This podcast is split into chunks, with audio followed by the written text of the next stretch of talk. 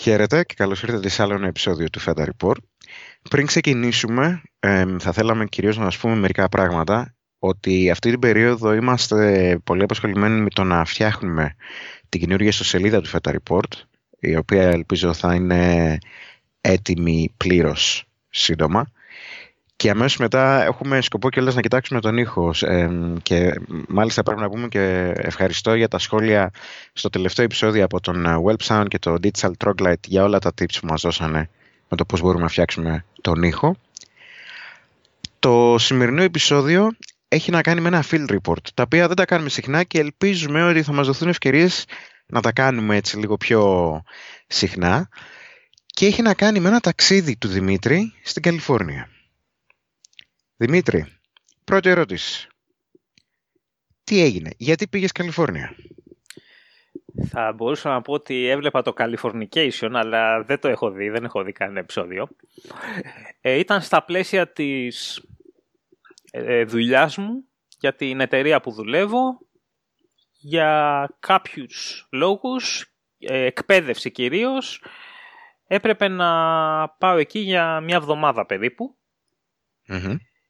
και βρέθηκα εκεί πέρα όπου το πρόγραμμα είχε μερικές μέρες εκπαίδευση, μερικές μέρες ε, shadow έναν συνάδελφο από εκεί που κάνει την ίδια δουλειά.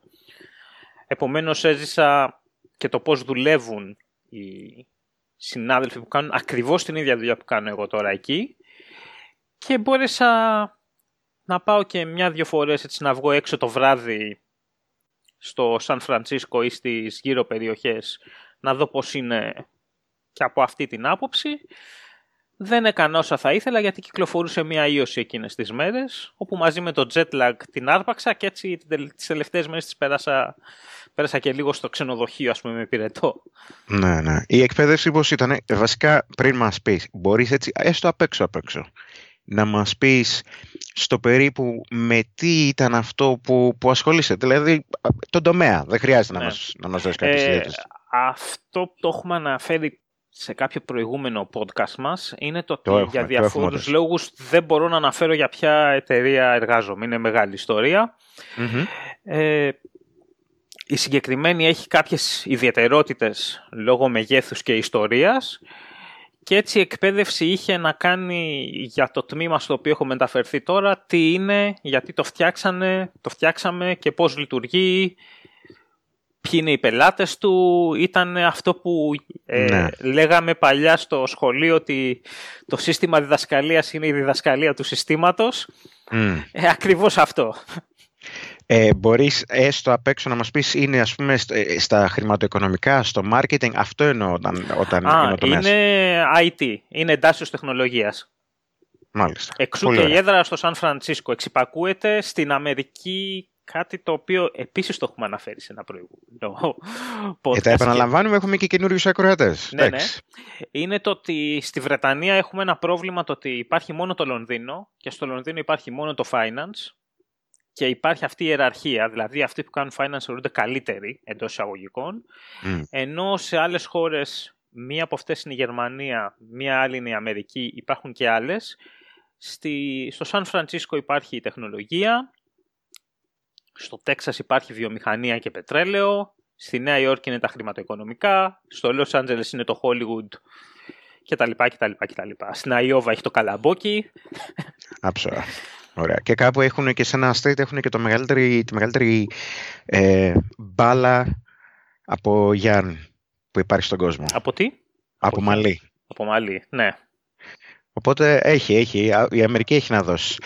Πριν μας ε, μπει στα βαθιά τώρα και μας αρχίζει να μας λες για την εκπαίδευση και για όλα τα καλά και τα πολύ συγκεκριμένα, ε, έχεις έτσι να μας δώσεις μερικά tips για το ταξίδι, πράγματα τα οποία θα θέλεις έτσι να αλλάξεις, κάτι το οποίο να, προ, να προσέχεις. Καταρχάς πόσες ώρες ήταν; Δέκα ώρες περίπου. Λονδίνο, ώρες. ναι. Με ποια εταιρεία; Ε, ήτανε με British.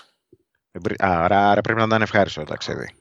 Ναι, είχε διάφορα τράβαλα, αλλά ήταν ευχάριστο, ναι. Πολύ ωραία. Σχετικά με, ε, με βίζες, μίζες και όταν προσγειώθηκες, τι αντιμετώπισες, γιατί ακούμε πάρα πολλά για, το, για TSA και... Ενδιαφέρον. Και ελέγχους. Ενδιαφέρον. Μάλλον πέσαμε στο άλλο μότο του podcast, το «Δεν είναι όλοι έτσι». Θα το γυρίσουμε, παιδί μου. Ναι. μην, μην ανησυχείς, θέλω να κάνω μια μικρή εισαγωγή πρώτα. Αυτό είναι. Πέσαμε στο «Δεν είναι όλοι έτσι». Λοιπόν, ε, για Visa υπάρχει ένα πρόγραμμα στο οποίο παίρνεις ένα που το λένε waiver, ένα waiver, οχι στο οποίο πηγαίνεις και κάνεις μία αίτηση, πληρώνεις και κάποιο ποσό, νομίζω είναι 15 δολάρια, Μάλιστα. Και με, αν αυτή η αίτηση θεωρηθεί ok, δεν χρειάζεσαι να έχεις βίζα για δύο χρόνια. Πόσο διαρκεί αυτή δηλαδή; Ναι, δεδομένου το ότι πηγαίνεις για, πηγαίνεις για πολύ μικρά χρονικά διαστήματα, δεν, δεν θυμάμαι τις, τις λεπτομερειες Έκανα αυτή την αίτηση, στην οποία δίνεις μερικά προσωπικά στοιχεία. Το πιο προσωπικό, το οποίο εντάξει ήταν λίγο, εκεί λίγο ξύνησα, ήταν ότι σου ζητάει, αλλά κατά κάποιον τρόπο make sense, σου ζητάει να γράψεις από ποιες χώρες έχεις διαβατήρια, ταυτότητες, όλα και το ποια είναι λιγμένα. Το οποίο ήταν λίγο παράξενο. Δηλαδή, άμα έχει λήξει το διαβατήριο μου, γιατί έχει σημασία. Ναι. Γιατί πρέπει να σου το πω, ας πούμε. Ε, λόγω διπλής υπηκοότητας, εγώ έκανα αίτηση ως Βρετανός και είπα ότι έχω και ελληνικά χαρτιά και, και πρόσφατα ληγμένο διαβατήριο. Και ε, η διαφορά που είδα σε, σε Βρετα... επειδή την έκανε και ένας ε, Βέλγος δίπλα μου την αίτηση, είναι ότι ενώ αυτού του δώσανε κατευθείαν, OK, okay, μπορείς να πας εκεί να κάνεις print Δηλαδή το σύστημα μόνο του έλεγε if Βέλγιο δεν δώσε ας πούμε. Ναι, ναι, ε, κατάλαβα. εμένα μου είπε ότι χρειάζεται, ότι δεν έχει ακόμα απαντήσει και μπήκα μετά από μια εβδομάδα και κοίταξα και μου είπα ότι ήταν ok. Άρα υπήρχε μια διαδικασία που γινόταν στο, στο background για να το, ναι. το ελέγξουν. Μάλιστα. Σε ρωτήσαν αν είσαι τρομοκράτης; Ε, δεν θυμάμαι αν κάπου είχε, επειδή ή μπερδεύω, είναι εξή μερικές φορές που λειτουργεί η μνήμη, ότι. Ε, όχι, δεν με ρω... νομίζω ναι, σε ρωτάνε αν είσαι τρομοκράτης πάντα. Ε, ή αν έχεις ποτέ καταδικαστεί ή οτιδήποτε. Τα κλασικά, ναι, ναι. ναι, ναι. ναι. Μάλιστα. Ωραία. Να φύγουμε από αυτό το, το μικρό intro κομμάτι. Το... Στην προσγείωση ήταν το, το, που υπάρχει ο δεύτερος έλεγχος, νομίζω το ρώτησες και αυτό. Στην προσγείωση λοιπόν συμπληρώνεις... Ε, στην προσγείωση αυτό που μου έκανε εντύπωση είναι το ότι καταρχάς πήγα σε περιφερειακό αεροδρόμιο. Πήγα στο, στο αεροδρόμιο του Σαν Ζωζέ, δεν πήγα στο Σαν φρανσισκο Αυτό είχε να κάνει με το ότι ήταν πιο κοντά το ξενοδοχείο που έπρεπε να μείνω. Δηλαδή είδα το ότι μπορούσες και να το περπατήσεις άμα ήθελες, που εντάξει δεν, με το που κατεβαίνεις Περί... καταλαβαίνεις ότι δεν γίνεται. Περίεργο πράγμα για Αμερική επίσης. Ναι. Άρα δεν δε γίνεται, όχι δεν δε το περπάτησα ε, δεν δε γίνεται όταν απλά. Ε, εκεί είχε πολύ λίγους από αυτούς που κάνουν τον έλεγχο, πώς τους λένε, δεν ξέρω. Border control το λένε εδώ νομίζω. Home office.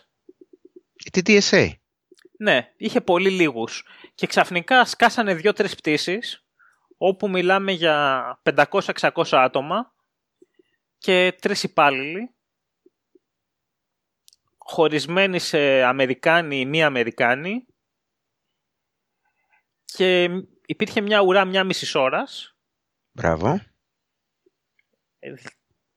Και όταν έφτασε η σειρά μου, μαζεύανε μερικό κόσμο. Δηλαδή, μερικούς τους μαζεύανε και τους πηγαίνανε σε ένα δωμάτιο που είχαν, ένα, είχαν αυτό το, το κλασικό απελπισμένο ύφος. Μερικοί του δεν πρέπει να βρίσκομαι εδώ. Άλλοι είχαν το ναι, ναι, με ναι. πιάσανε. Ήταν λίγο ανάμεικτο.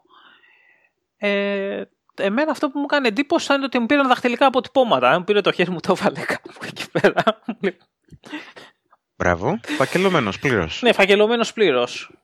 Αυτό. Αλλά τίποτα Μάλιστα. άλλο. Απλά μου σφράγγισε το διαβατήριο, πήρε δαχτυλικά αποτυπώματα και προχώρησα. Ωραία. Λοιπόν, να μπούμε στο ζουμί. Τα βασικά. Πώς φάνηκε ο εργασιακός χώρος στον οποίο πήγες για να κάνεις την εκπαίδευση; Συγκρίνοντας τα κτίρια Ευρώπης και Αμερικής, ο, ο καθαρά χώρος, τα ευρωπαϊκά είναι καλύτερα, που δεν το περίμενα. Ε, από ποια έννοια, αρχιτεκτονικής ή η, μέσα η δομή; Και τα δύο. Δηλαδή, γιατί; Δώσε μας ένα παράδειγμα. Εκεί το κτίριο που εργαζόμασταν ήταν σαν να θύμιζε καψιμί. Α, κατάλαβα. Ήτανε δηλαδή, είχαν πάρει ένα πράγμα από μπετό. Πώς λέμε αυτό το ντεμέκ άλογο με κέρατα από το λεσταραντο Είχαν πάρει ένα ντεμέκ πράγμα με, με, με μπετό. Δηλαδή κοίταγες ενώ έπαιρνες το πρωινό σου ψηλά, ας πούμε, ή το μεσημεριανό. Και είχε κάτι σίδερα από τα οποία κρεμόντουσαν κάτι καλώδια, ας πούμε. Τι διάλογο, πού πήγες; Ε, μιλάμε τώρα για τα γραφεία της εταιρείας. Όχι, όχι, ήταν περιφερειακό. Α, ε, και πάλι όμως, άνοικες στη συγκεκριμένη εταιρεία, σωστά; Ναι, ναι, εντελώς. Οπότε πάλι θα περίμενες κάποια, κάποια υποδομή. Τέλος πάντων. Ναι, είχε ακούς... ναι, και τα κτίρια, εντάξει, το κτίριο δεν ήταν άσχημο, αλλά ήταν ένα τυπικό κτίριο, ας πούμε. Δεν είχε κάτι ιδιαίτερο, ας πούμε. Α, δεν είναι αυτά τα wow που βλέπουμε φωτογραφίες που έχει μέσα, ας πούμε, ξέρω, της Παναγιάς στα μάτια ή τίποτα τέτοιο. Το συγκεκριμένο όχι, από τις μεγάλες αμερικάνικες πολυεθνικές, ναι, που βλέπουμε κατά καιρούς. το τι ωραία είναι εδώ. Ναι, ναι, ναι. Αυτό που μου έκανε όμως εντύπωση να, τα, να πούμε και τα είπαμε τα κακά, να πούμε και τα καλά, είναι το ότι είχε μέσα διάφορα πράγματα όπως ε, πλυντήρια. Για τους μόνιμους. Για τους ε, μονιμάδες, ναι. Δηλαδή ο εργαζόμενος επειδή εκεί πολλοί είναι singles ή θα το πούμε και αργότερα η, το, η κατοικία στο να ζεις στο Σαν Φρανσίσκο είναι, είναι από μόνο του ένα ζόρι αλλά υπήρχε η λογική ότι για ποιο λόγο να, να δώσεις ένα απόγευμα για να κάνεις το πλυντήριό σου. Επομένως είχε ένα δωμάτιο το οποίο είχε μία σειρά με πλυντήρια και στεγνοτήρια, όπου πήγαινες σε κάποιο διάλειμμα από τη δουλειά, τα πέταγες μέσα, πλενόντουσαν, μετά τα στέγνωνες και το απόγευμα έφευγες με τα ρουχαλάκια σου. Σίδερο δεν είδα, δεν έψαξα κιόλας όμως. Καλά. Φαντάζομαι θα υπάρχει και non-iron shirt τεχνολογία. Δεν πειράζει. Πολύ ενδιαφέρον. Το πρώτο πράγμα λοιπόν που έκανες όταν πήγες εκεί; Το πρώτο πράγμα που έκανα ήταν ε, ε, με το που βγήκα έξω, να δω αν θα περπατήσω, αν θα πάρω ταξί. Με το που βγήκα έξω κατάλαβα ότι έτσι όπως είναι η κατάσταση, μόνο με ταξί πηγαίνει. Στο... Γιατί ποια ήταν η κατάσταση; Έβλεπε σε ένα αεροδρόμιο το οποίο υποτίθεται ήταν στη μέση της πόλης, δηλαδή είχε αστικό ιστό γύρω του, δεν ήταν όπως το Ελευθέριος Βενιζέλος ή το, το Heathrow, ήταν ναι. σαν για δεδομένα Λονδίνου σαν το City Airport. Δηλαδή ήταν μέσα στην Κατάλαβα. σε μια πόλη και ξαφνικά είδα έναν πάρα πολύ μεγάλο αυτοκινητόδρομο. Δηλαδή περίμενα ότι θα δω κάτι σαν να βγαίνω έξω από το City Airport ας πούμε, το δικό mm. μας εδώ πέρα. Και είδα κάτι Μεξικανούς με σημάδια να περιμένουν άλλους που είχαν τα ονόματα, ξέρεις αυτό το, το τέτοιο. Ναι. Και λέω εδώ θέλει ταξί, δεν, δεν παίζει. Ε, και πήγα απέναντι και μου την έπεσε ένας ταξιτζής, ο οποίος ενώ είχε τη σειρά, λέω αυτός τι, τι ήταν, ενώ είχε την κανονική πιάτσα όπως το έχουμε και στην Ελλάδα, που είναι ένας πίσω από τον άλλον, αυτός με πιάσε μόνος του. Και λέω τι γίνεται εδώ, και αυτό που είχε γίνει ήταν ότι απλά είχε παρκάρει πιο πέρα και είχε συνεννοηθεί με τους υπόλοιπους του. Εγώ είμαι ο πρώτος, ας πούμε, και ήταν όλοι OK. Okay. αφού δεν σφαχτήκανε, εντάξει. Ναι, ναι. Και λέω εντάξει, ναι, αυτά είναι τα Krav Maga. Λέω στη χειρότερη θα του κάνω κανένα. ναι, ναι, ε, ναι. όχι, ε, και το πρώτο πράγμα που μου έκανε εντύπωση ήταν το ότι εκεί ο κόσμος σε αντίθεση με εδώ, αλλά έσκασε από την πρώτη στιγμή, μίλαγε πολύ ανοιχτά. Δηλαδή, δηλαδή. και τον ρώταγα, OK, okay, με ρώτησε αν θα ήθελα να βρεθώ να πάω στην Αμερική και πιάσαμε σε μια κουβέντα, ξέρω εγώ, ότι είναι καλύτερα για η μισθή για πληροφορική στο Σαν Φρανσίσκο προφανώς ε, και σε μια φάση με ρώτησε αν έχω παιδιά. Και με το που του είπα ότι δεν έχω παιδιά ακόμη, ε, μου λέει, άμα δεν έχεις παιδιά, τι να τρέχεις μωρέ τώρα. Μου λέει, κάτσε και εκεί, δηλαδή τι να τα κάνεις τα παραπάνω λεφτά. το οποίο ένας Βρετανός δεν θα το έλεγε, παιδί μου, με την καμία. Όχι, όχι, όχι, ναι, δεν θα το, δεν θα το βλέπει έτσι. Και... Δηλαδή, αν το σκεφτόταν, ε, δεν θα το έλεγε. ερώτηση κρίσεως και αν θυμάσαι. Πόσο πλήρωσες από το αεροδρόμιο στο, στο ξενοδοχείο, το ταξί. Πολύ κοντά, ε, 27-28 δολάρια. Μάλιστα. Για Δεν περίπου έχει... ένα μισάωρο. Να, ε, εντάξει, normal. normal. Γενικότερα, το κόστος ζωής πώς ήταν; Από ό,τι είδα τις τιμές, συγκρίνοντας με Λονδίνο, υπήρχε, υπήρχε ε, ένα που λέμε στο Λονδίνο ότι και αναπνοή πληρώνεται. Ναι, και ισχύει. Ισχύει και ισχύει στο ακέραιο, όπως έλεγε και ένας πρωθυπουργός μας. Εκεί πάλι, αν και δεν είναι τόσο νοοτροπία, δηλαδή εδώ ότι ναι, εδώ υπάρχει ότι ναι, θες να πας στην τουαλέτα του σιδηροδρομικού σταθμού, θα δώσεις χρήματα, δεν εχει Εκεί υπήρχε μια αντίστοιχη κατάσταση. Δηλαδή ότι ό,τι και να έκανες, πλήρωνες. Ό,τι και να έκανες. Και αυτό είναι, παίρνουμε για παράδειγμα τις αποστάσεις. Ότι άμα θες να πας κάπου, ναι. εκτός αν αυτό το κάπου είναι στο ίδιο κτίριο, πρέπει να πάρεις αυτοκίνητο. Άρα, άμα δεν έχεις αυτοκίνητο, πρέπει να πάρεις Uber ή Lyft ή κάτι, στο οποίο για την ελάχιστη μετακίνηση θα πληρώσεις 6-7 δολάρια. Να πας δηλαδή 10 λεπτά, με 5 λεπτά. Αν έχεις αυτοκίνητο θα πληρώσεις βενζίνη. Άρα ναι. οτιδήποτε κάνεις, εφόσον υπάρχει αυτό σαν νοοτροπία, οτιδήποτε κάνεις πληρώνεις. Πάρα αυτά, συγκρίνοντας με Λονδίνο, είδα δύο πράγματα. Το πρώτο είναι ότι ναι μεν ισχύει αυτό, αλλά γενικά οι τιμές είναι χαμηλότερες με εξαίρεση ίσως το ενίκιο. Έχω ερώτηση πάνω σε αυτό, συνέχισε. Cool. Και το δεύτερο είναι το ότι είναι και οι μισθοί υψηλότεροι, ακόμα και αν τους μετατρέψει σε λίρες, για την ίδια δουλειά. Mm. Επομένως, στο τέλος του μήνα σου μένουν παραπάνω άμα έχεις την ίδια ζωή με το να ζεις στο Λονδίνο. Ναι. Κάνεις τα ίδια πράγματα είσαι στην ίδια θέση. Δηλαδή, all things equal. Ναι, όλα, ναι, ναι, ναι, ναι, Νομίζω πώς το λέγαμε στα οικονομικά. Σέτερης παρήμπους, παρούμπους. Καλά, ναι, θα με βρει εδώ. Περιμένεις να σου πω τώρα, ναι. ναι.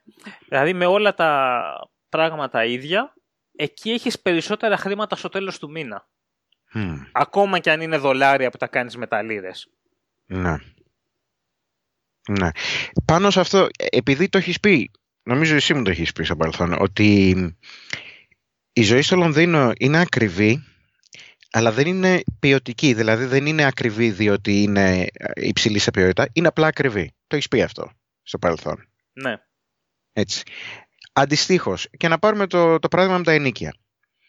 Στο Λονδίνο μπορεί να πληρώσεις ένα εξωφρενικό ενίκιο για ένα διαμέρισμα το οποίο πολύ εύκολα μπορεί να μαζεύει μούχλα, μπορεί να μην έχει ε, σωστά παράθυρα, να μην κλείνει καλά, μπορεί να μην έχει υποδομή, μπορεί χιλιαδιό. Χιλιαδιό, διότι ναι. είναι έτσι η αγορά και έρχεται ο κάθε επικραμένος εδώ για να μείνει, ναι. που το εκμεταλλεύονται στο έπακρο. Δεν είναι, δηλαδή, ε, ουσιαστικά δεν υπάρχει. Μπορεί να δώσει, ας πούμε, 1500 το μήνα για να ζει σε μια τρύπα. Αντίστοιχα, το κόστος με ποιότητα στο Σαν Φρανσίσκο, ξέρω εγώ που ήσουν εσύ, έτσι. Πώς σου φάνηκε, ήταν κάτι καταρχάς το οποίο κοίταξες; Και, και πώς σου φάνηκε, δηλαδή ήταν κάτι το οποίο μπορείς να πεις Ναι, θα δώσω εδώ 1500, αλλά θα νιώθω σαν να μένω σε σπίτι με 1500. Πολύ ωραία. Λοιπόν, πρώτον ότι τα ενίκια είναι εξωφρενικά. Δηλαδή, ακόμα και αν τα συγκρίνουμε με Λονδίνο, είναι υπερβολικά εξωφρενικά. Δεν ξέρω αν αυτό στέκει στα ελληνικά, να πεις υπερβολικά εξωφρενικά. Εντάξει, πάλι συγχωρέστε μας, έχουμε καταστρέψει πολλές γλώσσες ήδη. Είναι δηλαδή πραγματικά στο Θεό.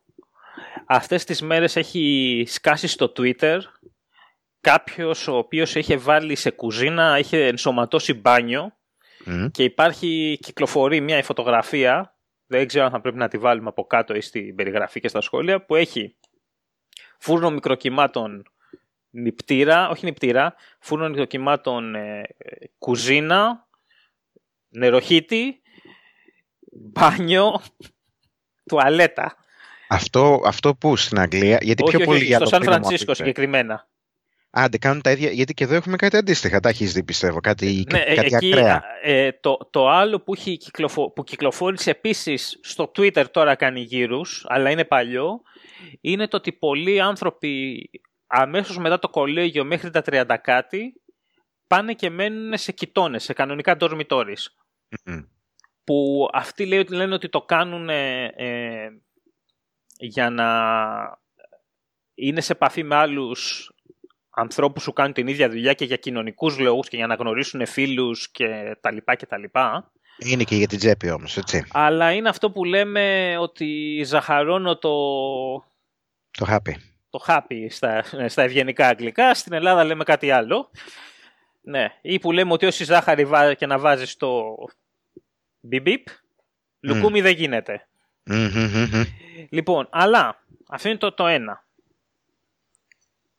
Πριν ε, πάμε σε αυτό, είναι το ότι εκεί ε, πολύ, πέρασα πολύ χρόνο με ταξιτζίδες, όπου άρχισα και τους ρώταγα τι γίνεται εδώ πέρα, πότε ήρθες, είσαι από εδώ. Ένας λοιπόν, ο οποίος μου Μ' αρέσει αυτό. Συγγνώμη, ρε Δημήτρη. Ναι, Μ' αρέσει έτσι που πέρασες το χρόνο σου με τον έτσι καθημερινό Αμερικανό εργαζόμενο και, και έκανες full ανάπτυξη θεμάτων και, και ανάλυση. Μ' αρέσει Όλα. πολύ γέλιο. όλα. Ένας λοιπόν μου είπε το εξής. Μου λέει τώρα που θα μπούμε στο Σαν Φρανσίσκο τη μέρα που πήγα εκεί, κοίταξε γερανούς που χτίζουν κτίρια και για να μένει κόσμος. Παλιά μου λέει έβλεπα το πολύ έναν ή δύο. Τώρα μου λέει κοίτα τι θα δεις. Μπαίνοντας λοιπόν, μέτρησα 6-7 Ήρθε η ανάπτυξη.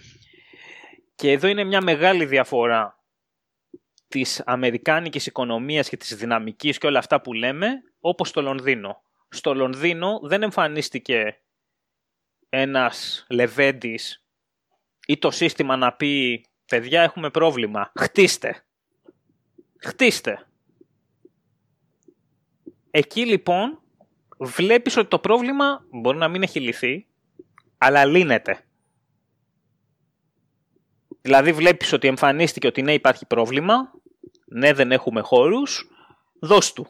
Δώσ' του. Δεν είναι, δεν είναι μόνο αυτό, διότι και εδώ χτίζουν απλά τα διαμερίσματα τα αγοράζουν Ρώσοι και Κινέζοι πολυεκατομμυριούχοι που τα κρατάνε άδεια. Ε, πόσα κτίρια υπάρχουν μέσα στο Λονδίνο τα οποία είναι, έχουν 100 Ναι, και υπάρχει 200 και αυτό. διαμερίσματα και απλά δεν κατοικούνται. Απλά δεν κατοικούνται. Ναι, ναι, υπάρχει και αυτό. Που Υπάρχει φαντάζομαι αυτό. στην Αμερική κάτι τέτοιο δεν θα ίσχυε έτσι. Θα, είναι, θα ή- ήταν ίσως λίγο πιο ελεύθερη η αγορά σε αυτό το θέμα. Ε, εδώ είναι το θέμα, ναι, το, το θέμα είναι ότι στην ελεύθερη αγορά αυτό μπορεί να συμβαίνει, απλά δεν νομίζω ότι εκεί είναι και να συμβαίνει, ίσως δεν νομίζω κάποιος να είναι τόσο σχιζοφρενής. Νομίζω δεν του συμφέρει κιόλας.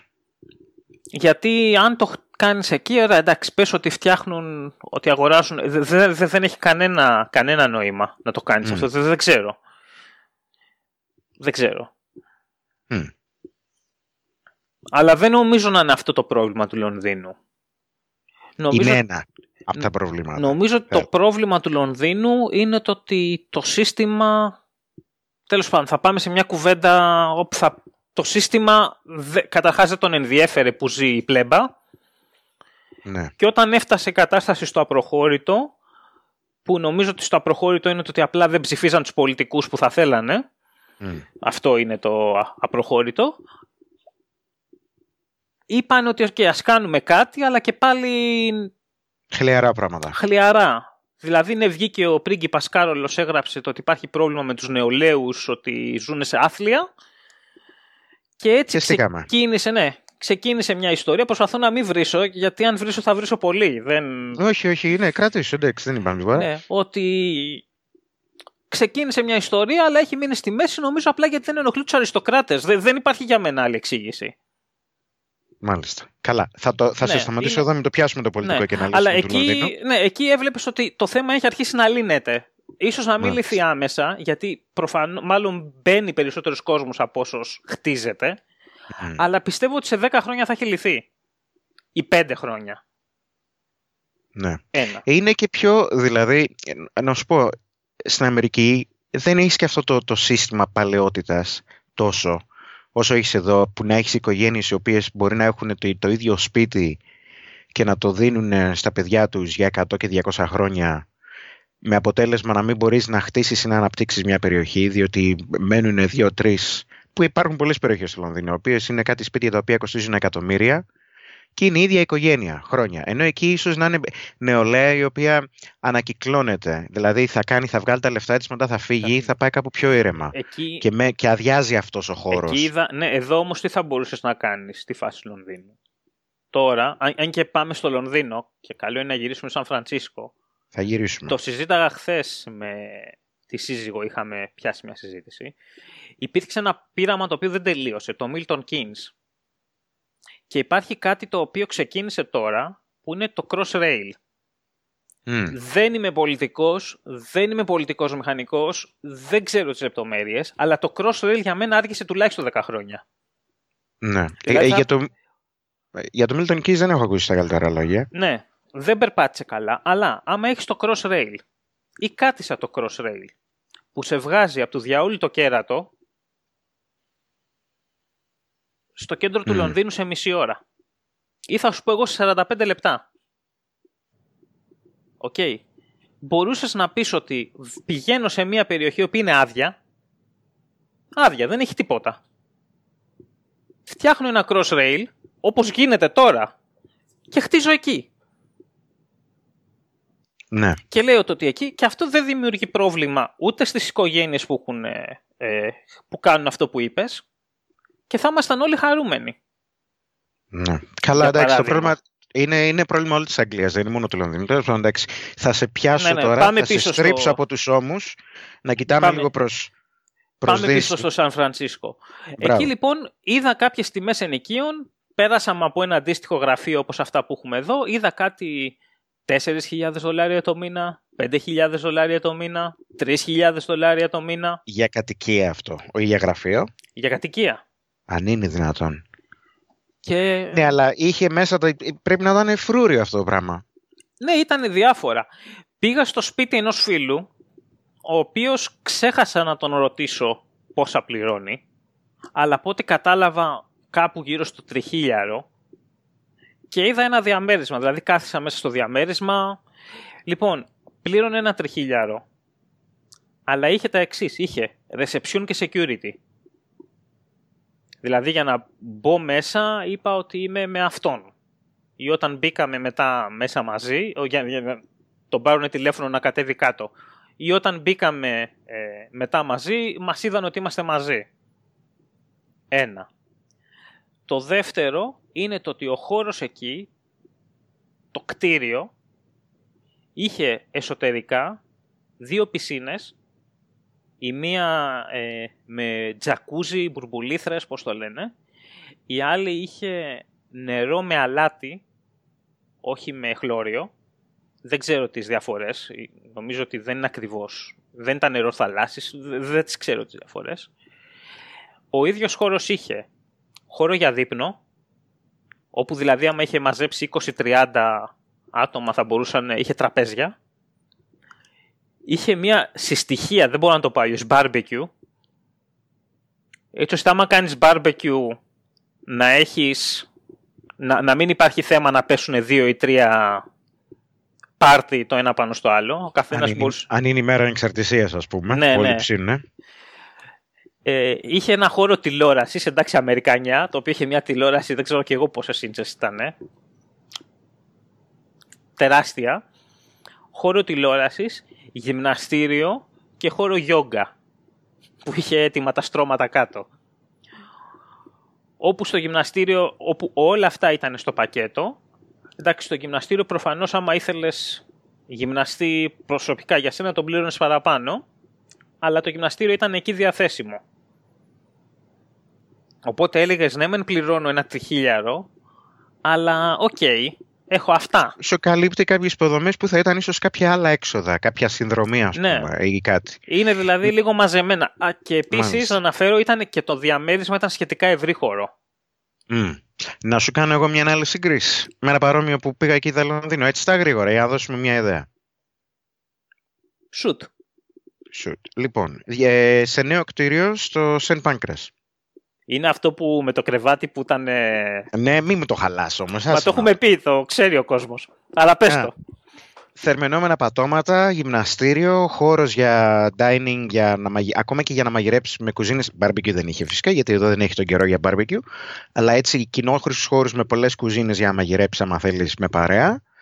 Ε, υπέροχη θέα, τρομερός ε, κήπος σε νταράτσα και ήταν ένα δωμάτιο το οποίο ήταν πάρα πολύ ωραία, όλα ήταν ντυχισμένα, όλα ήταν διαλυστερά και, τα και υπέροχα και για ένα δωμάτιο στο οποίο αναγκάζεσαι να τραβήξεις το κρεβάτι από τον τοίχο για να χωρέσεις, το οποίο μετά το ανεβάζεις και γίνεται τραπέζι για να τρως, ήταν γύρω στα 2,5 χιλιάρικα. Σκέψη, 2,5 χιλιάρικα που δεν χωράνε καν. Μάλιστα. Λοιπόν, θα το αφήσω εκεί. Γιατί εντάξει, θα, βάλουμε, θα, θα αρχίσουμε να παίζουμε το πιο μικρό βιολί του κόσμου για το Λονδίνο. Ναι.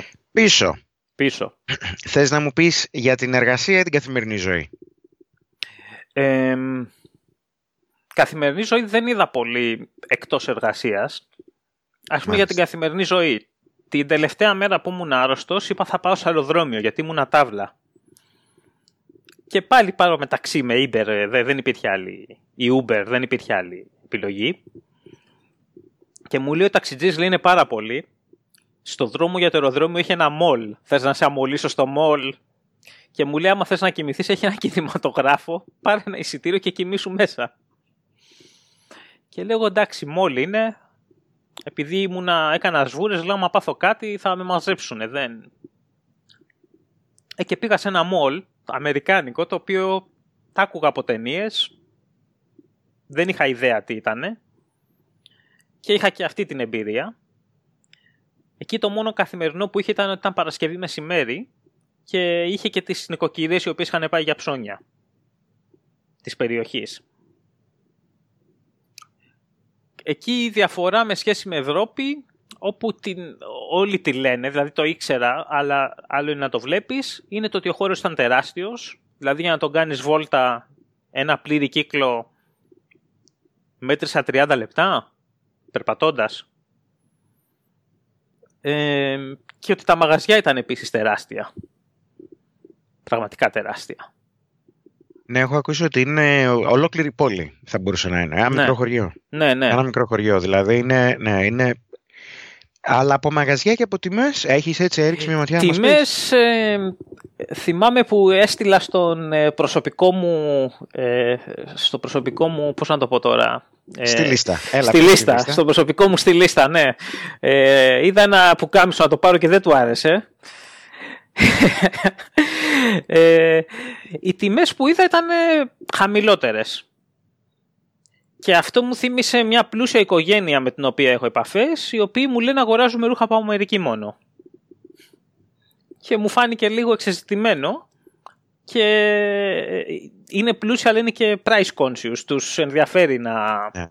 Τέτοιο και απλά πηγαίναν στην Αμερική με άδειες βαλίτσες. Ναι, και υπάρχει και μια σύνδεση νομίζω ποιότητας τιμής ίσως λίγο παραπάνω εκεί. Ε, διότι ο κόσμος ψωνίζει πάρα πολύ με τα λεφτά του και υπάρχουν πάρα πολλές επιλογές οπότε είναι, είναι ένα μεγάλο κομμάτι. Έχω δει δηλαδή αντίστοιχα ας πούμε μια εταιρεία νομίζω που σου είχα πει η οποία φτιάχνουν κάτι τρομερές, τρομερά παπούτσια και μπότες οι οποίοι ναι μεν κοστίζει 300 δολάρια αλλά θα σου δώσει lifetime guarantee όσο τα έχεις να στα φτιάχνουν. Αυτό δεν το έχω δει πουθενά άλλο.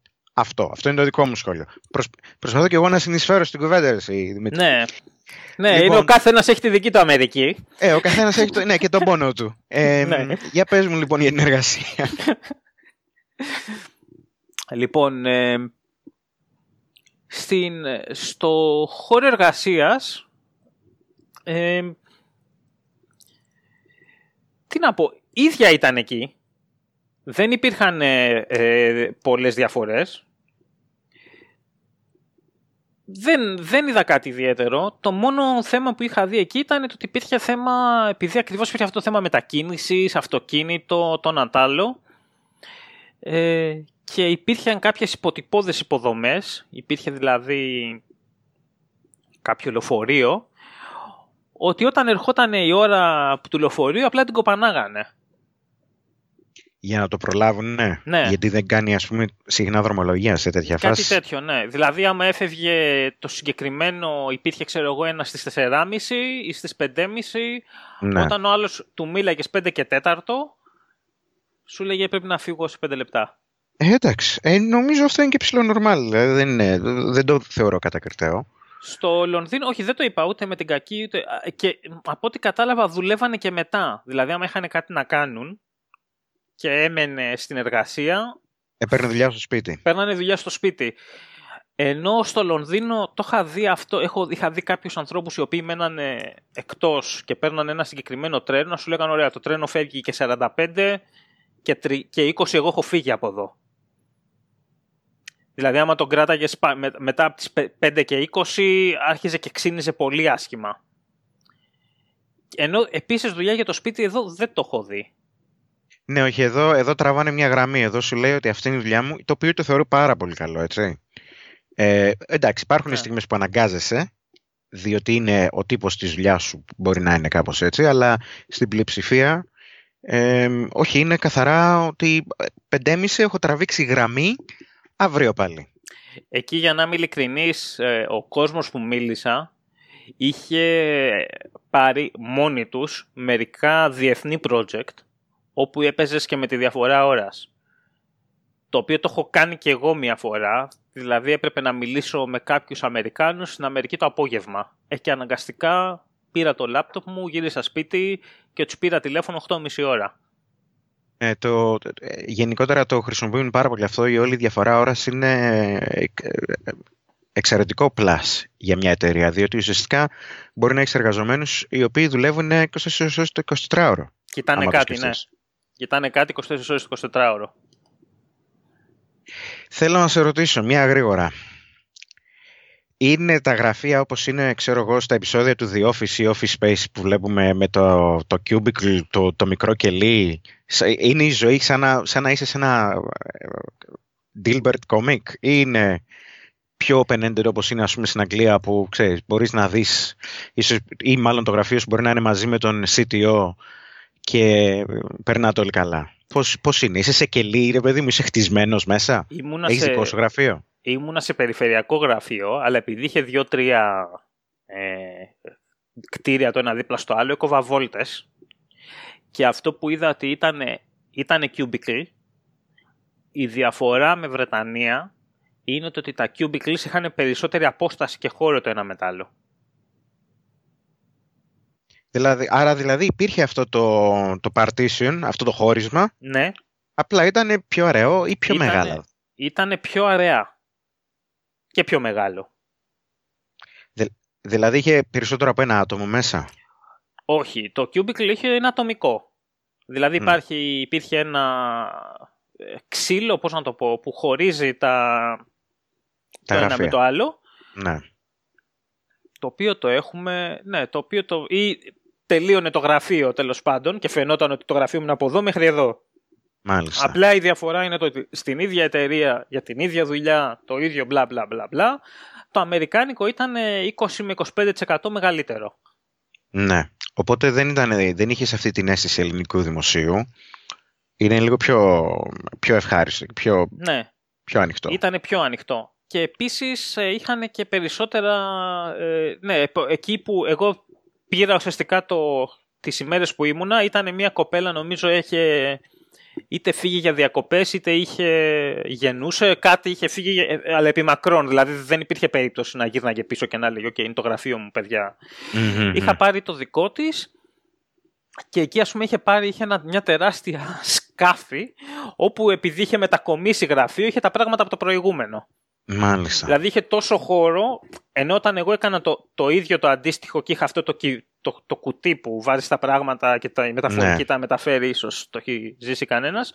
Ενώ εγώ όταν είχα το ίδιο δεν χωρούσα να το έχω δίπλα μου. Χτύπαγε τα πόδια μου. Δηλαδή σε Ναι, μια-δυο ναι, ναι. μέρες το είχα, το είχα δώσει πίσω Ναι. να φύγει από εδώ. Ενώ αυτή δεν τα είχε μαζέψει και νομίζω ότι θυμάμαι σε μια φάση που χρειάστηκε ένα καλώδιο. Κοίταξα τη, το κουτί της και, και είχε ένα και το έβγαλα. Μάλιστα. Γενικά, σαν άνθρωποι, πώς ήταν, δηλαδή το περιβάλλον.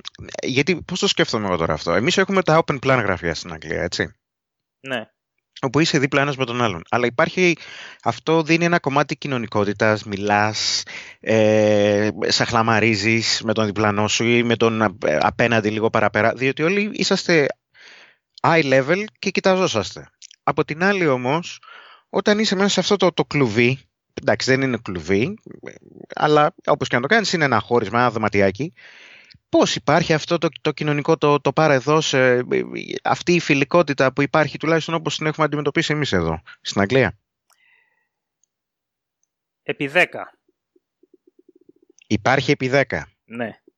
Δηλαδή είναι πιο, είναι πιο κοντά στους Έλληνες ως κουλτούρα ή πιο κοντά στους Άγγλους; Άμα πάρουμε μια νοητή γραμμή, αλλά εδώ θα έβαζα ένα επίπεδο, δηλαδή δεν, δεν θα τους έβαζα στο...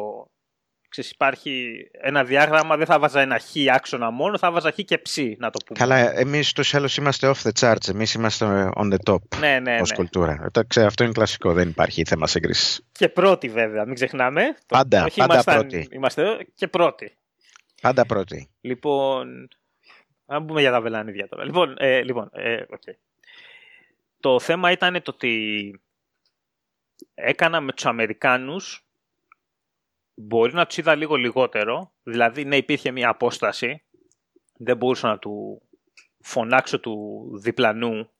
Με, με είχε κάνει επειδή αυτό τους είδα δυόμιση μέρες δούλεψα εκεί με το Shadow. Δηλαδή είχα ανατεθεί σε δύο ντόπιους και αυτοί οι ντόπιοι ουσιαστικά ε, μου εξήγησαν τι κάνουν. Μμμ. Δηλαδή στα, είχαν, σταματήσαν τη δουλειά τους και μάλιστα για μένα υπήρχε ένα πρόβλημα και μπήκα στο τέλος. Επομένως αυτοί οι δύο ήταν και σε κάποιο, κατά κάποιον τρόπο τους χώσανε. Ναι. Δηλαδή δεν μπόρεσαν να πούν, ενώ σε άλλους συναδέλφους είχαν πει ότι «ΟΚ, αυτές τις μέρες θα δουλεύεις μισές γιατί θα κάνεις μαζί με κάποιον συνάδελφο που είχε έρθει από την Ιρλανδία». Σε εμάς ήταν βρέθηκε ένας μπίπ από το Λονδίνο, τον έχουμε και να βολοδέρνει, παιδιά ποιος μπορεί να βοηθήσει ας πούμε ή θα βοηθήσεις εσύ, έτσι στεγνά. Παρά αυτά, αυτό το οποίο είδα με αυτούς που δούλεψα ήταν το ότι κάναμε πολύ πιο ανοιχτές συζητήσεις. Δηλαδή, Δηλαδή, πριν, πριν πάω γενικά για την Αμερικάνικη συμπεριφορά, μίλησα με δύο. Να μην πούμε τα ονόματά τους, ο ένας ήταν ο V και ο άλλος ήταν ο A. Ε, ο- με τον V, έτυχε και ενώ μιλάγαμε, ο V είχε πρόσφατα κάνει, είχε ένα γιο που ήταν 8 μηνών και είχε μια φωτογραφία του στο Cubicle και πιάσαμε μια κουβέντα το ότι εγώ θέλω να μετακινηθώ στο Data Science που ήθελε και αυτός. Ε, και του το εξήγησα και μου λέει και εγώ έχω κάνει αυτό το MOOC, είχαμε κάνει ένα ίδιο και αρχίσαμε και ψ- πιάναμε ψιλοκουβέντα. Σε μια φάση μου λέει τώρα λέει έχω και πρόσφατα ένα παιδί. Και του λέω νομίζω ότι είδα μια φωτογραφία στο Cubicle με το που μπήκα. Αστεράκι. Το έχω κάνει την ίδια συζήτηση σε Άγγλο. Δηλαδή του είπα, Α, έχεις παιδιά, τι ωραία, ξέρω εγώ, είδα τη Μμμ. φωτογραφία εκεί. Και ο Άγγλος είχε κάνει, μου είχε, αντι- με είχε αντιμετωπίσει σαν να είμαι από, σε, σε μια κλίμακα που ξεκινάει από intrusive, το οποίο είναι κακό, μέχρι παιδεραστής. Έτσι σε αντιμετωπίζουν άμα τους πεις. Α, είδα έχεις μια φωτογραφία ναι, εδώ. έχουν, έχουν μια περίεργη προσέγγιση. Είναι ναι, ότι εάν ας πούμε κάνεις χαρές σε κάποιο παιδάκι μπορεί να, να πάρεις έτσι περίεργες, περίεργα βλέμματα. Ναι, το οποίο εντάξει είναι για μένα εντελώς ε, ψυχανόμαλο. όχι, μη πω όχι, καμία είναι λίγο κουβέντα. ακραίο, διότι ναι, ακριβώς. Ε, τέλος πάντων, είναι, όλα- είναι, είναι και θέμα νοοτροπίας και θέμα κουλτούρας. Ναι. Έχουν, κοίτα να δεις, οι Άγγλοι έτσι, έχουν καεί και λίγο με τόσα ring παιδεραστίας που έχουν βγει έξω. Οκ. Α, ίσως να μπορούν να κάνουν κάτι με αυτά γιατί το ένα είχε βγει με μια ε, συμμορία συγκεκριμένης φυλής που δεν θα πούμε πια που ήταν και δεν έγινε τίποτα και το άλλο είχε βγει με το κοινοβούλιο που δεν έγινε τίποτα. Α, μπράβο. Λοιπόν, όταν Λοιπόν. έχεις λοιπόν πολιτικούς και την elite να είναι ως επί το πλείστον ε, ό,τι, ό,τι θα ακούσεις σχετικά με αυτό το θέμα έχει να κάνει Εντάξει. με αυτούς, ε, είναι λογικό να είσαι ίσως ναι. γενικά να υπάρχει μια προδιάθεση. Τέλος πάντων. Μάλιστα. Εκεί λοιπόν όταν του είπα, είδα τη φωτογραφία, ε, έκανες σαν, ξέρεις, ενδιαφέρθηκες για μένα, ναι αυτό, το ένα, τ' άλλο, δηλαδή άνοιξε εντελώς. Δηλαδή, ενώ, στη, ενώ Ναι, ο ναι, αντίστοιχος ναι, Άγγλος θα έκλεινε εντελώς, ο τύπος εκεί άνοιξε εντελώς. που ασχολήθηκα και είδα και του είπα συγχαρητήρια και, και το ένα και το άλλο. Ναι, ναι, ναι, ναι. ναι. Ε, πολύ καλό, πολύ ευχάριστο. Ε, δηλαδή υπάρχει έτσι ένα κομμάτι κοινωνικότητας. Είναι έτσι... Λοιπόν, ερώτηση κρίσεως και για να, για να ρίξουμε και τα στερεότυπα. Είναι πρώτον φωνακλάδες και δεύτερον, είναι όλοι παχυσαρκοί. Λοιπόν, αυτούς που γνώρισα εγώ ήταν, ήταν μερικοί χοντρούλιδες. Ε, ναι, πιο πολύ στις γυναίκες, το οποίο το άκουγα, αλλά ισχύει τελικά. Δηλαδή, πιο παχουλές ήταν οι κοπέλες. Περίμενα, όταν λες παχουλές, ε, ε, υπάρχει καλό παχουλό σε κοπέλα και υπάρχει κακό παχουλό σε κοπέλα. Ε, ακούει ίσως ακούσει η σύζυγός μου τη συζήτηση. λοιπόν, ε, εντάξει, ε, παιδί μου. Άλλες το καλό, άλλες το κακό, αλλά ναι, υπήρχε πιο πολύ. Υπήρχε πιο πολύ, μάλιστα. Ναι. Ήταν μία δηλαδή ότι εντάξει, ξέρω εγώ, υπήρχε πρόβλημα, ίσως να είχε και οριακά πρόβλημα μετακίνησης, ας πούμε. Α, κατάλαβα. Η οποία ήταν normal, δηλαδή δεν είχε, ξέρεις, κανονικά λειτουργούσε το Νατάλο, αλλά έλεγες παιδί μου ότι OK. Okay.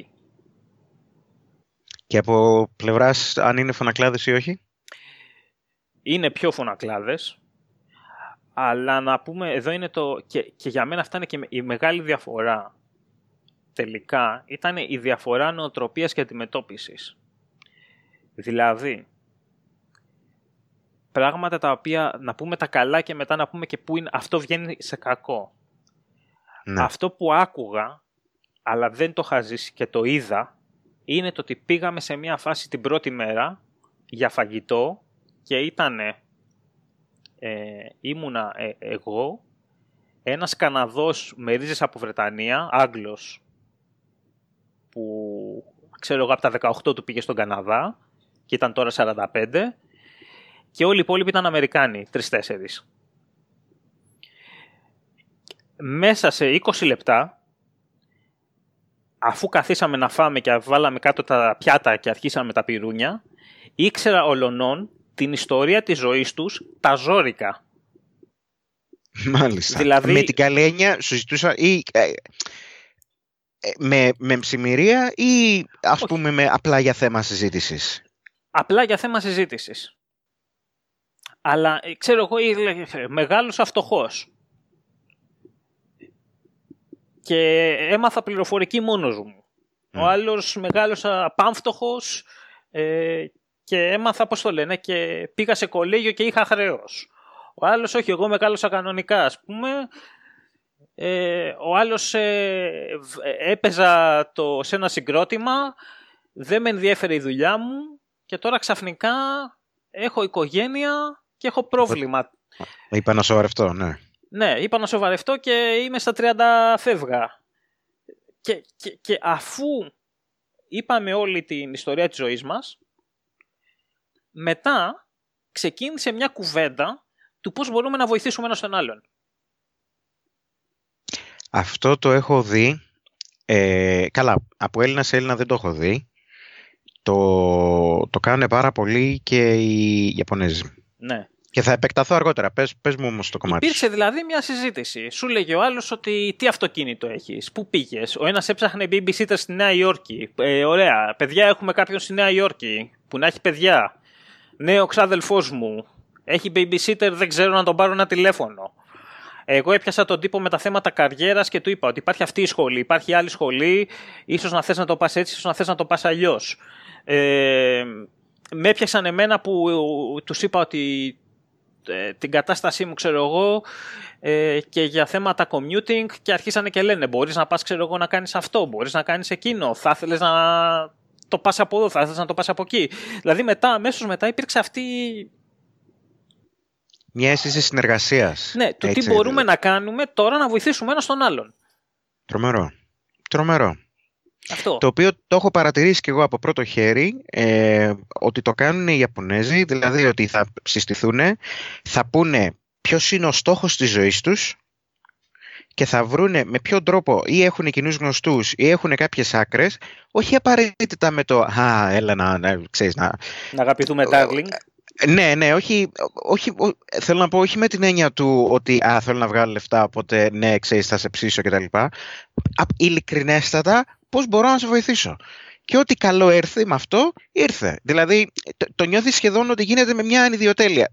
Τώρα, αν γίνεται ή όχι, δεν το ξέρω. Δεν είμαι μέσα, στα μέσα. Αλλά υπάρχει έτσι αυτή η φιλικότητα ότι έχεις αυτό το πρόβλημα. Εντάξει, αν έχω κάποια άκρη, πολύ ευχαρίστω να σε βοηθήσω.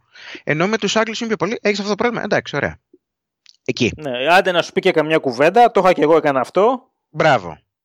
Τέλος. Μέχρι εκεί. Ναι, ναι. ναι, ναι.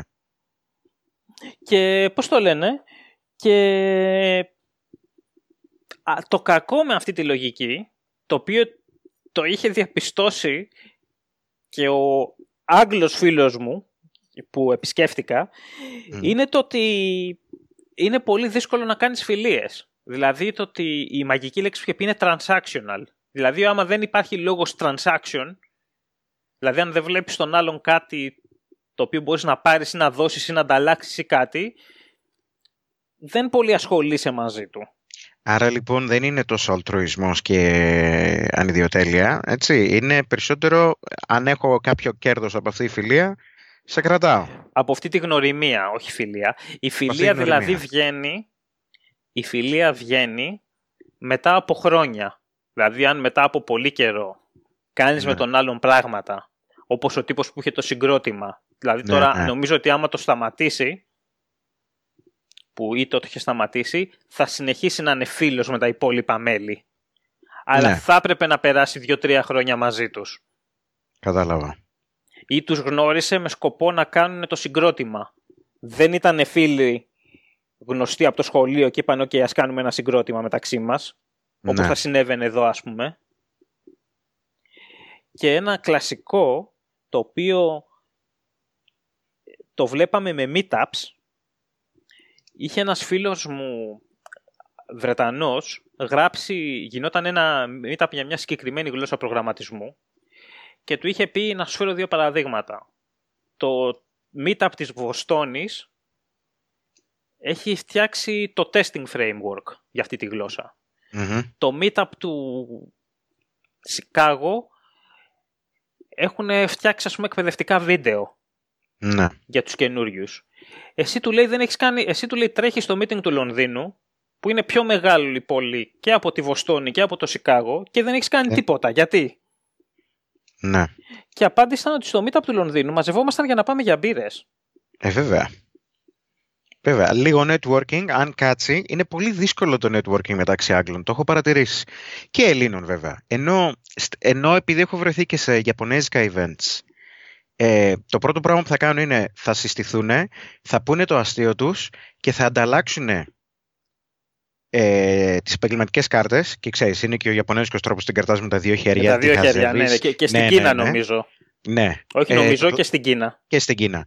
Το, το κλασικό σύστημα. Στην Αγγλία είναι τι κάνεις εσύ, εγώ είμαι ξέρω εγώ προγραμματιστής ψάχνω για δουλειά. Εσύ, α, εγώ έχω startup και ψάχνω για προγραμματιστές.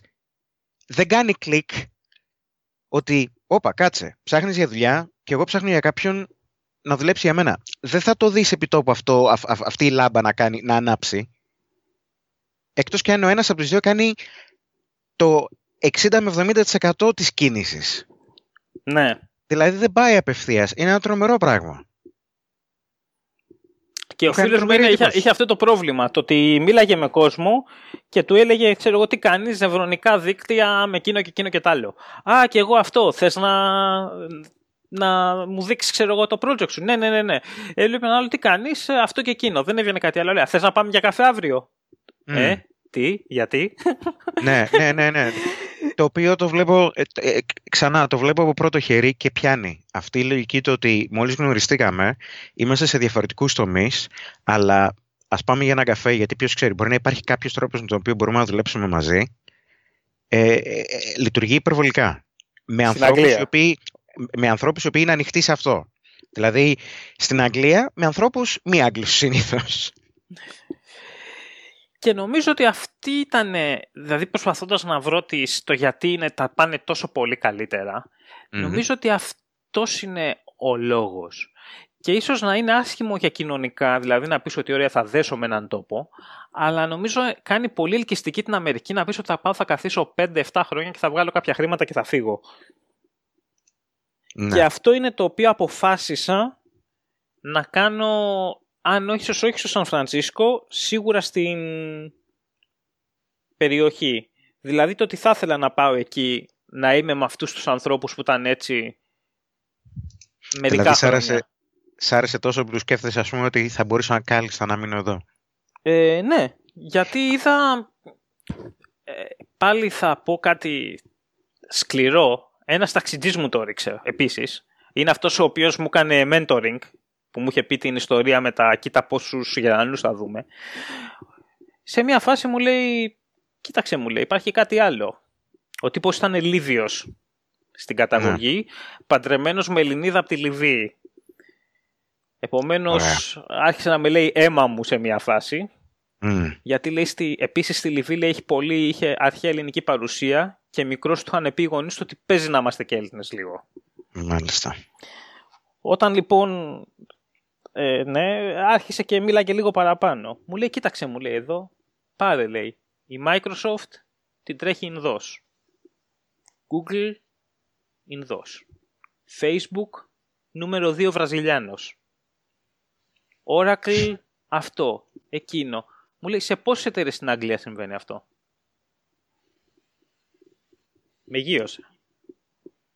Ναι. Ισχύει. Επομένως μου λέει εδώ όσο δουλεύεις ανεβαίνεις. Ναι, ναι, ναι. ναι. Ειδικά στο ναι. Σαν Φρανσίσκο. ναι, δεν υπάρχει αυτό το, αυτή η... Βασικά εντάξει, η οικονομική ελίτ υπάρχει, παντού υπάρχει, αλλά δεν υπάρχει... Τι είναι αυτό που ψάχνω, τι είναι αυτό που προσπαθώ να πω ρε Δημήτρη, βοήθαμε λίγο. Όχι κλασισμός. Ε, glass wall. Ε, αυτό, αυτό το, το, το, οποίο όμως είναι φτιαγμένο από, από μια...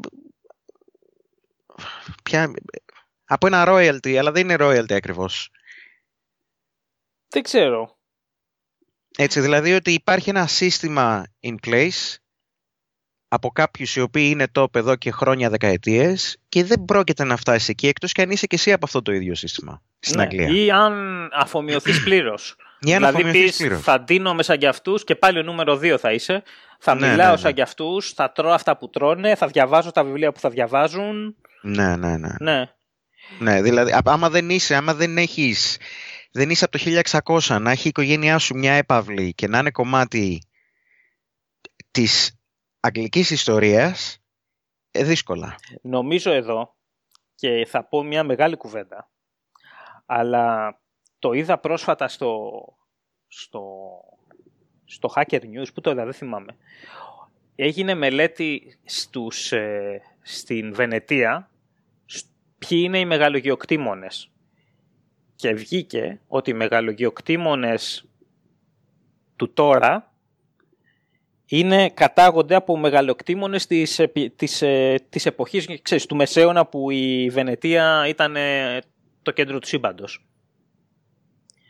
Αυτό δηλαδή συμβαίνει. Επίσης βγήκε μελέτη για Βρετανία που έλεγε ότι τα επώνυμα τα νορμανδικά επώνυμα, επειδή οι Νορμανδοί είχαν επιβληθεί στο πληθυσμό εδώ, με την κατάκτηση μπλα μπλα μπλα, τα νορβηγικά επώνυμα είχαν πολύ μεγάλη εκπροσώπηση στα top πανεπιστήμια. Ήτον και το άλλο, πώς το λένε. Μάλιστα. Αυτά που βγάζουν τους πρωθυπουργούς.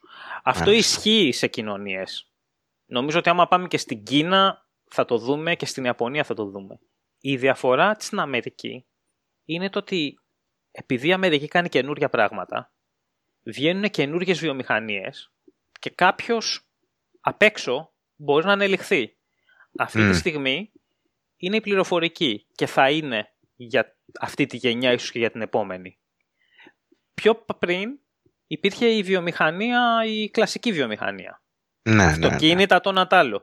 Στα οποία στην Αμερική αναρριχήθηκαν καινούργοι στις υπόλοιπες χώρες, αυτοί που είχαν, ε, ας πούμε στο Μεξικό για παράδειγμα, αυτοί που είχαν τις φυτίες, φτιάξαν και μια βιομηχανία κρασιού. Ναι, ναι. Συνεχίστηκε το φεουδαρχικό ουσιαστικά, ναι. απλά με, με, με, με, μια άλλη ματιά, με, με ένα άλλο σκύλο. βιομηχανία παρασκευής καφέ. Ενώ στην Αμερική αυτοί που είχαν τις φυτίες, κράτησαν τις φυτίες, μάλλον είναι οι ίδιοι, οι απόγονοί τους, αλλά η βιομηχανία καφέ την έφτιαξαν καινούργοι. Οπότε ναι. μπήκαν κι αυτοί. Υπάρχει και η λογική στην Αμερική του είμαστε όλοι μετανάστες. Που και αυτό βοηθάει. Ναι. Γιατί είναι, ισχύει, αλλά και αυτό βοηθάει. Δηλαδή, αυτό το, το ότι όποιος έρθει εδώ έχει, έχει κάποιες ίσες ευκαιρίες. Τώρα, αν έχουν ελευθερία και τέτοια, αυτό ανοίγει άλλη συζήτηση και είναι, είναι hot topic.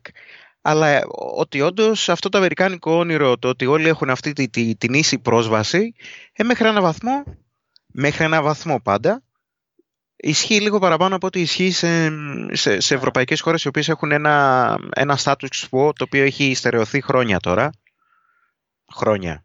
Ε, για μένα, αιώνες. Ε, για μένα είναι αυτό το ότι στην Ευρώπη και αυτή ήταν μια απογοήτευση που είδα ερχόμενο στο Λονδίνο. Δεν κάνουμε καινούργια πράγματα. Ναι. Επομένως, Μόνο το fintech τώρα. Ναι, ίσως εδώ. Ναι, ίσως εκεί. Αλλά θα μπορούσε, άμα κάναμε καινούργια πράγματα, όπως ας πούμε στην Κίνα έχουν, έχει αναδειχθεί μια καινούρια μέση και άρχουσα τάξη. Η οποία έχει την ίδια βλαχιά που είχαμε και, και στην Ελλάδα όταν σκάσανε τα λεφτά, ότι αγοράζουν ξέρεις, συγκεκριμένα αυτοκίνητα. Ναι. Ένας τύπος λέει αγόρασε μια πορνοστάρ για πέντε χρόνια. Ξέρεις, μια χαρά. Ναι, υπάρχουν αυτά τα, τα ίδια, αλλά βλέπεις ότι αναδεικνύεται κάτι καινούργιο ακριβώς γιατί γίνονται καινούργια πράγματα ναι. στην Κίνα. Ναι. Εδώ δεν. Ναι, καλά, όχι, δεν ισχύει. Ε, να σε πω, κάτι άλλο να προσθέσεις έχεις; Όχι, τα πάμε όλα. Κάτι που δεν καλύψαμε; Όχι, ωραία. Να κλείσουμε εδώ πιστεύω. Ναι. Πολύ όμορφα. Στείλτε μας ό,τι ερωτήσεις τυχόν έχετε, ό,τι ίσως παραπάνω θα μπορούσατε να μάθετε ε, για το ταξίδι στην Καλιφόρνια, στο οποίο ελπίζω θα έχουμε τη δυνατότητα να απαντήσουμε. Έχουμε κάποια resources τα οποία χρειάζεται να, να λινκάρουμε; Μόνο το, το tweet, φαντάζομαι. Θα σας λινκάρουμε ναι, το tweet με το, με το σπίτι, τουαλέτα, μπάνιο, το Νατάλο. Ναι, ωραία. Ναι. Και, και κάτι αντίστοιχο από, από Αγγλία θα ήθελα, έτσι, για να, για να το ισορροπήσουμε. Να Ένα βρούμε, tweet. αλλά δεν, δεν έχω. Θα βρούμε, θα βρούμε. Ευτυχώς δεν έχω. Ευτυχώς δεν έχεις. Λοιπόν, μέχρι την επόμενη φορά λοιπόν, σας χαιρετούμε. Γεια σας.